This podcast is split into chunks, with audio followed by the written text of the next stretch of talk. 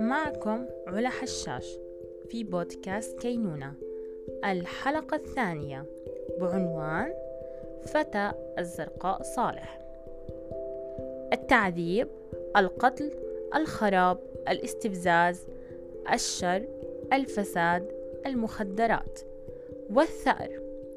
كلها تدل على شيء واحد ألا وهو الدمار قد شاهدنا جريمة الزرقاء لم نكن نتخيل يوما ما أن يصل شر الإنسان إلى هذا الحد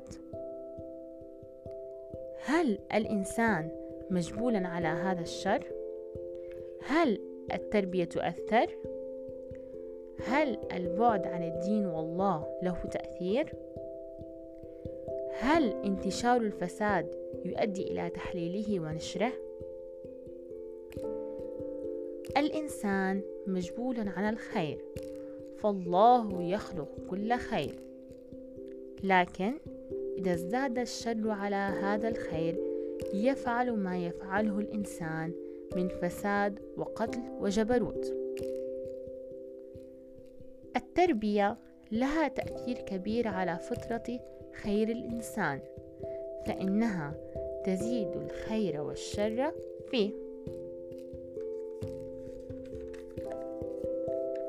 والبعد عن الله والدين يزيد من شر الإنسان لنفسه وغيره. انتشار الفساد لا يعني ذلك بأنه يصلح للمجتمع بالعكس يؤدي إلى دمار المجتمع.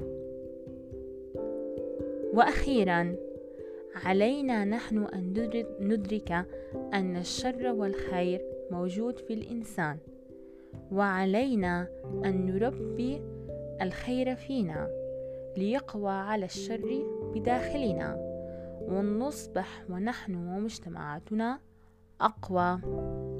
دمتم.